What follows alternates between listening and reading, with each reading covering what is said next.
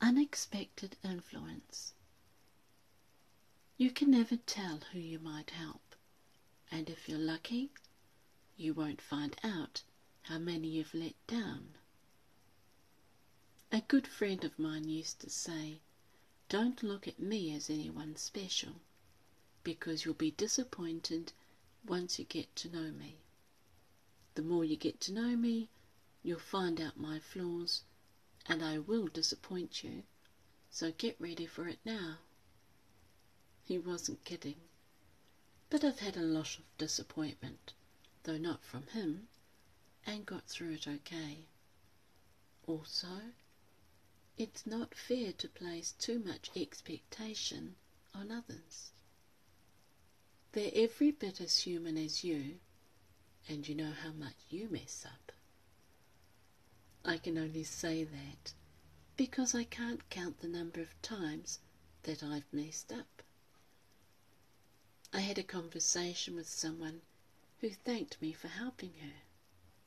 I was curious and wondered how I had done that. I had not seen her for a while, and we had only met a few times. It seems that she had been in poor health when I spoke to her. You're the only one who noticed me, and you helped me so much, she said. I want to thank you. I did? How did I do that? I asked.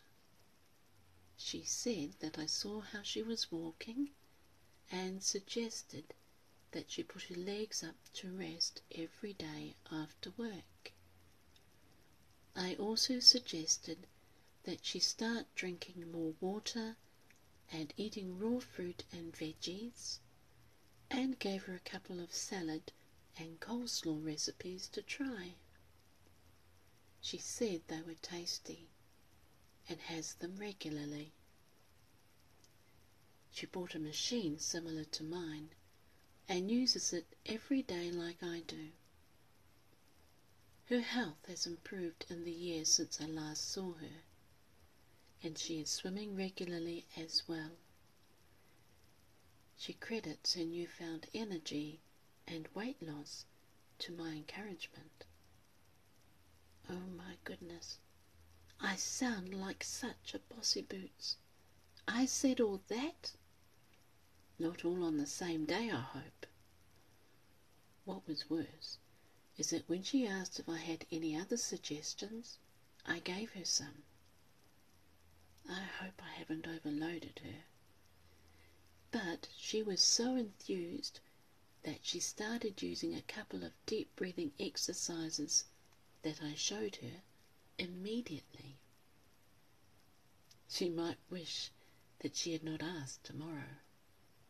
I gave her some exercises that will really push and stretch her.